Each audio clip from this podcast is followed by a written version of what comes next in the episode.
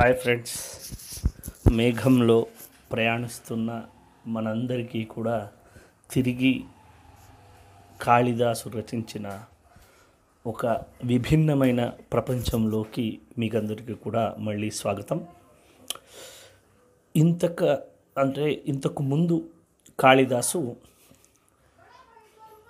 తన యొక్క శ్లోకంలో అంటే తాను ఏం చేయాలి? ఆ మేఘం మార్గాన్ని మర్చిపోవద్దు నేను చెప్పినటువంటి మాటల్ని మర్చిపోవద్దు అని చెప్పాడు. ఇప్పుడు అంటే నువ్వు ప్రయాణిస్తూ ఉంటే ఎలా ఉంటుంది? ఆ తర్వాత ఏమి? అన్నీ స్పష్టంగా ఇప్పుడు చెప్తున్నాడు. ఆ శ్లోకాన్ని చూద్దాం ఫ్రెండ్స్. అద్రే శృంగం హరతి పవన కింసిదిత్యున్ముఖీభి ముగ్ధ ముగ్ధసిద్ధాంగనాభి స్థానాదస్మాత్ సరసనిచులాద్ ఉత్పతో తన్ముఖం దిన్నాగానాం పథిపరహరన్ స్థూలహస్తావలేపాన్ అని చెప్తున్నాడు ఫ్రెండ్స్. ఏమి ఆ కా ఆ యొక్క అభిప్రాయం ఉంటే యక్షుడు మేఘాన్ని గురించి చెప్తున్నాడు.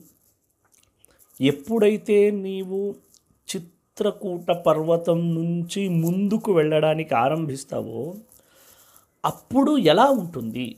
అక్కడ ఉన్నటువంటి సిద్ధులు ఉంటారు కదా వాళ్ళ భార్యలు నిన్ను చూసి ఏమనుకుంటారు? అంటే అందుకోసమే చెప్పాడు ఇక్కడ ముగ్ధ సిద్ధాంగ నాభి. ముగ్ధ అనే విశేషణ.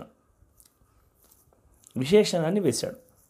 సో ఎందుకు అంటే వాళ్ళ యథార్థం అంటే వాళ్ళకి లోక జ్ఞానం పెద్దగా తెలియదు. చాలా అమాయకులుని అమాయకులైనటువంటి ఆ సిద్ధాంగనలు ఈ మేఘాన్ని నిన్ను చూసి ఏమనుకుంటున్నారంటే ఒక్కసారిగా నువ్వు ఆ పర్వతాన్ని దాటినప్పుడు ఈ చండవాయువు ఆ పర్వత సానులను అంటే పర్వత చర్యలు ఉంటాయి కదా పర్వతాల యొక్క చివరాకుడు పర్వతాల ఆఖరి ఇది కొన శృంగం అంటారు.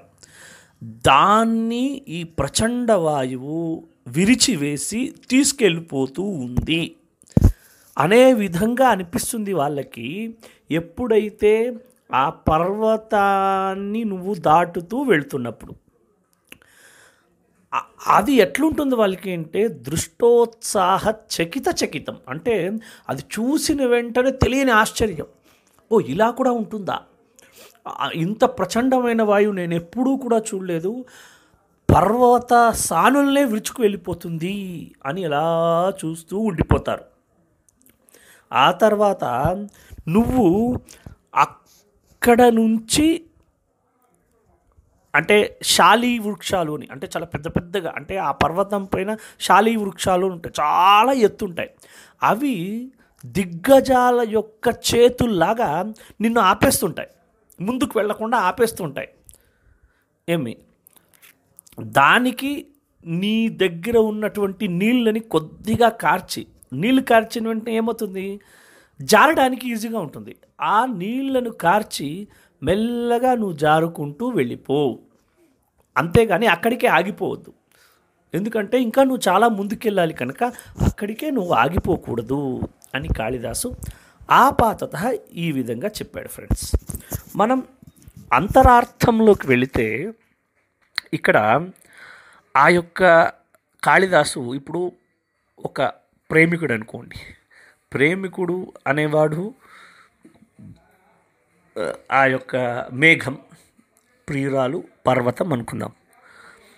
ఎప్పుడైతే ప్రేమికుడు ప్రియురాల్ని వదిలిపెట్టి వెళ్ళిపోతుంటాడో అప్పుడు సగం ప్రాణమే వెళ్ళిపోయినట్లు అయిపోతుంది ఇది దీన్ని సూచిస్తున్నాడు ఈ మూలకంగా. అంటే ఎలాగైతే సిద్ధాంగనలకు సిద్ధాంగనలు అంటే మన మనసుకే అది.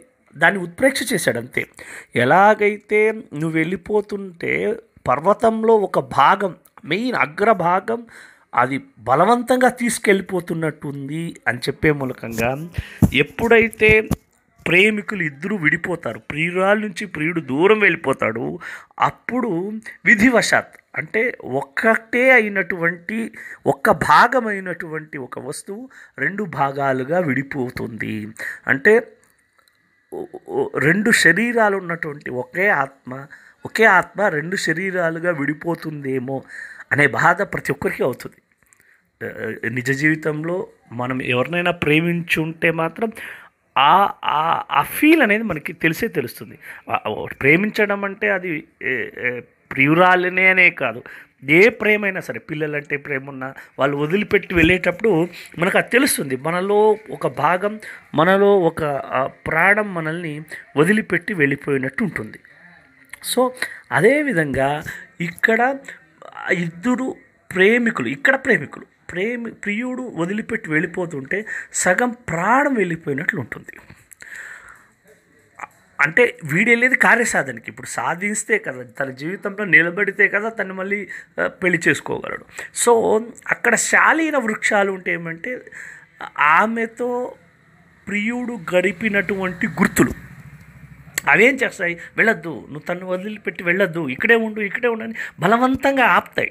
నువ్వు అక్కడే ఆగిపోయావు నువ్వేం సాధించలేవు నువ్వు తనని పెళ్ళి కూడా చేసుకోలేవు. అందువల్ల ఆ యొక్క జ్ఞాపకాలకి నీళ్ళు అంటే ఆ క్షణానికి దాన్ని శమనం చేపించు.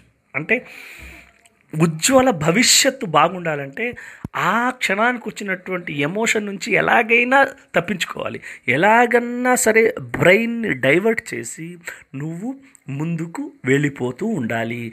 వెళ్ళిపోతే నువ్వు సాధించగలవు.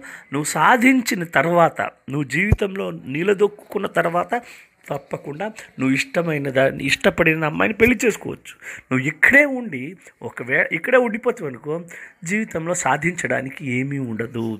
అందువల్ల ఆ విరహ వేదన అంటే ప్రేమికులు ప్రియు ప్రియుడు ప్రియురాలు విడిపోతుంటే ఎలా ఉంటుంది అనేదాన్ని ఈ విధంగా అంటే ఒక మేఘం పైన సారీ మేఘం కింద పర్వతం ఉండి మేఘం దాని నుంచి దూరం వెళ్ళిపోతుంటే ఎలాగైతే పర్వతమే రెండు భాగాలుగా విడిపోతుంది అనిపిస్తుందో అలాగే ఇద్దరు ప్రేమికులు విడిపోతున్నప్పుడు ఆ- ఆ- క్షణానికి ఒకే శరీర ఒకే శరీరం రెండు శరీరాలుగా విడిపోతుంది. ఒకే ఆత్మ బట్ రెండు శరీరాలుగా విడిపోతుంది అనే ఒక ఆ, ఆ ఫీల్ అనేది వస్తుంది అని చాలా సుందరంగా కాళిదాసు చెప్పాడు.